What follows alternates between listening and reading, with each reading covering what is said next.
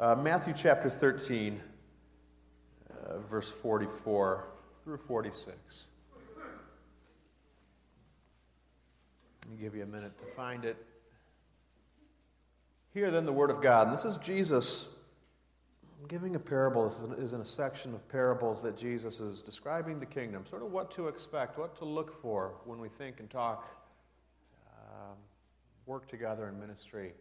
We think about the kingdom of God. So listen, uh, if you would, to these words from Jesus. He says, the kingdom of heaven, Matthew says heaven, not, not, not the kingdom of God. He says, the kingdom of heaven is like treasure hidden in a field. When a man found it, he hid it again. And then in his joy, he went and he sold all that he had, and he bought that field. Again, the kingdom of heaven is like a merchant looking for fine pearls. When he found one of great value, he went away and sold everything he had and bought it. It's the word of God. Amen? Amen. Let us pray. Lord, guide us this morning by your word, this special gathering of Roseland and Faith. Guide us by your word and by your spirit, that when we come together in word and your spirit and your people come together, that maybe we could see Uh, little glimpses of your kingdom. Maybe we could even discover a little bit of that treasure. Uh, maybe we could even discover uh, that pearl that is your kingdom of God, that is your kingdom. Uh, maybe it's in these sort of interactions, worshiping together, sharing meals together, coming down to Roseland and working together, or us coming up here. Maybe in all this interaction, by the power of your spirit, maybe we could have eyes to see your kingdom. We love you, we thank you, we praise you. We do these things in your Son, Jesus' name, God's people said. Amen. Amen. You could imagine a poor farmhand, a laborer working in the fields. And as he's working the fields, the ground is filled with rocks. He doesn't have a, a donkey or anything to pull the plow. He pulls the plow himself, and he's pulling it through the hard soil. Dirt soil full of rocks, and he's pulling it, and as he pulls it, the plow gets snagged and stuck in the hard dirt. He tries to pull through and push through, but he can't pull that plow. So finally he loosens it and sets it down and goes to look to see what it's stuck on, maybe a root, maybe a boulder, maybe something in there, but he sees that the plow got stuck on what looks like a little box, just a little corner of the box out of the dirt. The worker kneels and kind of dusts it off. He struggles to, to get it unhinged uh, out of the ground, but he tries to get it. He can't get it. He finally walks over to a tree, breaks a branch off, and starts to dig around that box in the ground uh, and is able to get some leverage uh, with that stick. And finally, he props that box free, dusts off the top. He lifts his chest, imagine about this big, out of the ground, dusts it off, finds something like a lever, and he opens that box. And to his great surprise, it's glowing with diamonds and gold. And he's ecstatic. He's excited. Uh, then he becomes self-aware and is filled with anxiety. He looks in, around. Is anybody watching? Can anybody see me that I found this great treasure? And so, uh, nervous about it, he goes back in that field of stone and sandy soil, and he, he reburies it, puts that treasure back in the ground.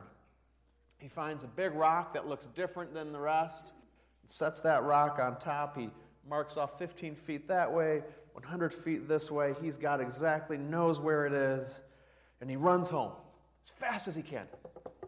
Runs home. He gathers the little money that he has, and then he goes to his cousin who lives down the street. Hey, I need to borrow all the money you got, and he goes to his, his dad, and he borrows money from him, and he borrows money from his cousins, and he sells the family house. The man has lost his mind. Why is he giving everything up? To buy that little plot of land, because that's what he was going to do. He needs that money so he can buy that little plot of land. Why the urgency, the family wonders. It's just a dusty plot of soil that you've worked on for years. Gosh, some years that plot of soil hasn't even produced a crop. Why the maniacal desperation for this little plot of land? Why all this work? Well, you know it's because beneath that rocky soil, it's not just wheat and weeds growing up. They can't see it, but just below that dust, just below that dirt, there is buried treasure. You see, they don't see what he sees. Jesus says the kingdom of God is like treasure hidden in a field. And maybe we're looking in the wrong spots. Maybe we're walking alongside of it. Maybe we're walking over top of it. Maybe we're looking to some far-off future when things will be better, but maybe all along, this great treasure, the kingdom of God, is just beneath our feet. We'll come back to that. So my grandfather, his name was Marvin Borma. He died two years ago this May. But a few years before he passed, uh, we I picked him up from his house. He lived in Palos Heights, Illinois. Picked him up and... Uh, Got him a cup of coffee. Uh, dementia and Alzheimer's was already sort of setting in. It would get pretty aggressive over the last two years. But then he was still, there was moments of lucidity and, and uh, clarity. And so I picked him up, and I wanted to drive around the old neighborhood. He was from Roseland. And I wanted to drive around Roseland with him. So I picked up my grandpa, got him a cup of coffee, and we drove down one eleventh Street uh, to Palmer Park. And he pointed out in the field over there, and he said, we used to play baseball right out there in that field. And if you hit the ball between this tree, and I don't know if it was the same tree, but this tree and this sign over there, well, that, that was a home run. Uh, you could take your time and just trot around the bases because they were never going to get it. He pointed across the street to the campus of Gwendolyn Brooks College Prep School. He said, this was our high school. Sometimes after school, you walk down here and we guys would wait for the girls to come out and try to talk to him. And he hit me and said, don't tell your grandma.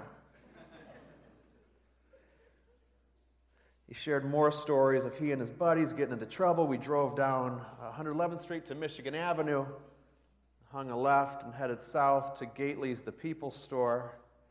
He said, this was busy, full of life, that old store. We, you'd go down there, you can go shopping, and you'd come down on Saturdays, and it would be full and bustling with people.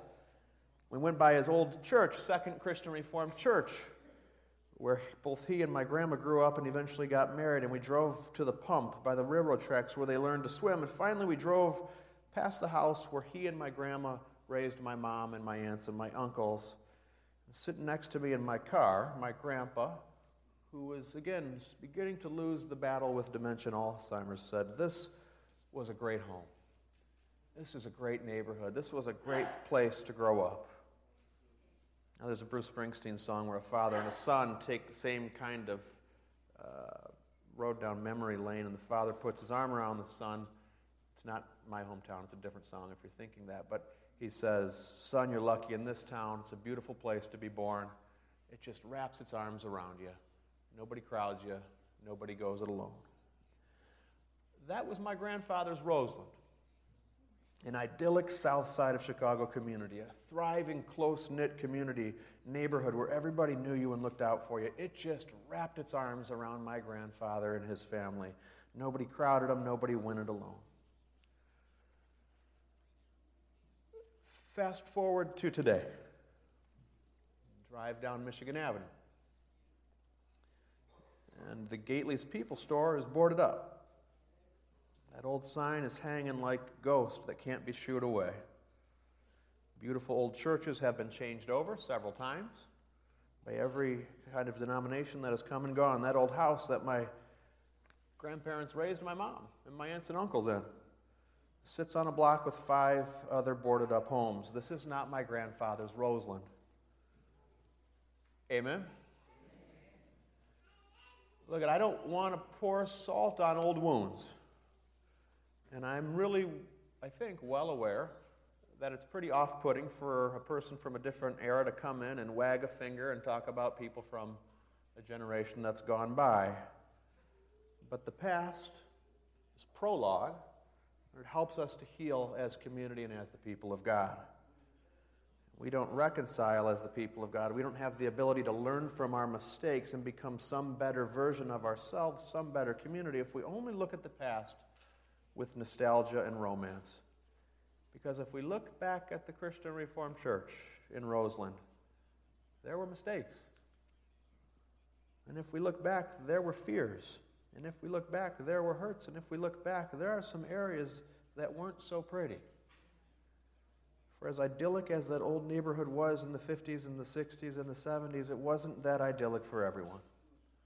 If you were black and you just moved into Roseland back then, your experience was different. And for first-time homeowners who believed they were moving into a community that would thrive, it was not a neighborhood that wrapped its arms around them. It was a neighborhood that left rather quickly. And fear and prejudice turned people against each other. And a whole generation of people moved out of Roseland. Roseland went from being ninety-something percent white, people of European descent, to something like ninety-seven percent African American in just a matter of a decade. That much changeover. And when a generation of people moved out of Roseland, far south side of Chicago, churches, schools, businesses, they went to. And it's as if, Reverend Tony, someone, you used this term before, pulled the rug out from underneath the community. And so today, that old neighborhood looks a lot different.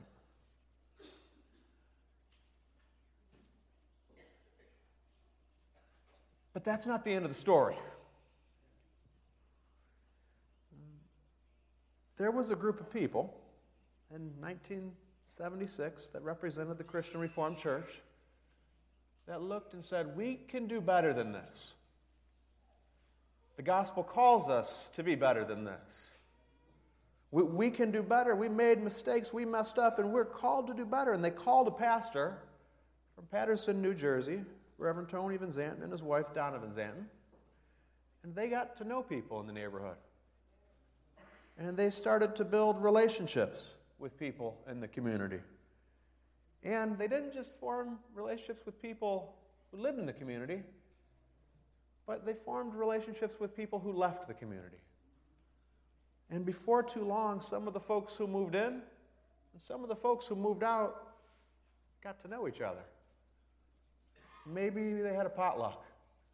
Maybe they helped each other at Christian education committees. Maybe they worshiped together like this. Maybe they rehabbed a home together.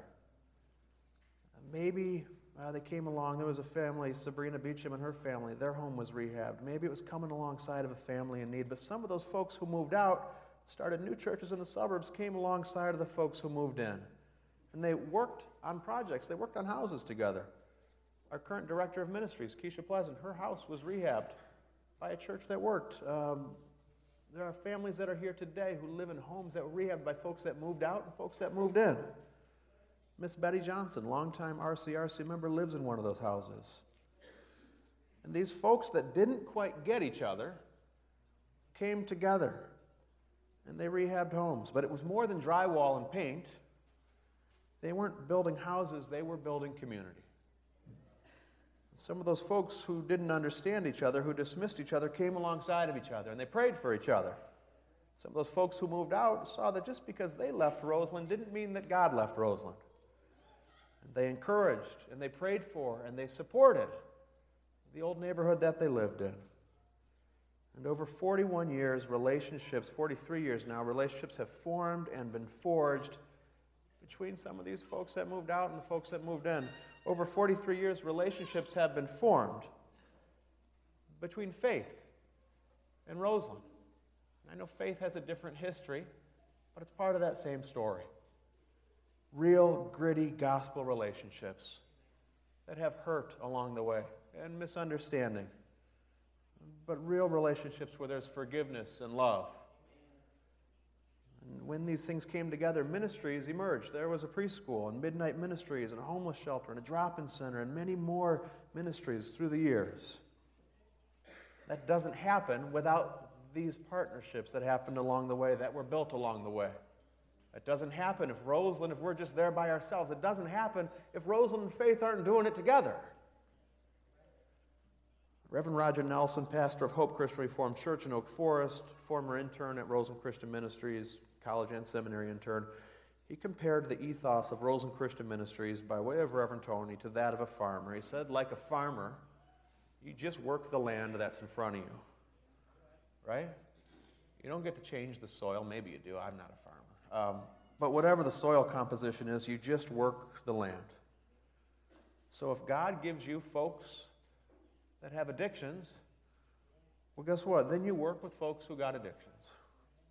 If God gives you a gym full of kids, we work with that gym full of kids. You just work the land that's in front of you. If God gives you a community of people that moved out, other that moved in, that don't understand each other, well, then you work with those folks that God has given you. And sometimes that land feels like it doesn't produce any crop at all. Sometimes it feels like, are things even getting better? Does this make a difference? But again, maybe we're looking in the wrong places. Maybe underneath our feet, working together, Faith and Roseland, maybe underneath our feet, these last forty-three years, there have been, there has been some hidden treasure the whole time. Frederick Buechner writes, life, even as monotonous and backbreaking and heart-numbing that it is, has the kingdom underneath it, buried in the way. Field has been, a field has treasure buried in it. Maybe underneath our feet has been the kingdom of God. And so Roseland doesn't look the way it used to. And there's hard, hard realities that people have to face every day. And the truth of the matter is we can rehab houses and feed folks and house people, but the cycle of poverty is more rapid than we can keep up with. Sometimes it feels like we're just treading water, and there's prejudices that we can spend a lifetime trying to uproot. But just beneath the dirt, just beneath the ground that we're plowing, there are still signs of God's kingdom. I was leaving out of Roseland Christian Ministries. This is two years ago now, but it could be a story from this week. But I was leaving out a couple years ago, walking um, to my car when a mom and her daughter, mom's name was Jasmine, and her daughter had, had garbage bags, hefty garbage bags, walking towards our building.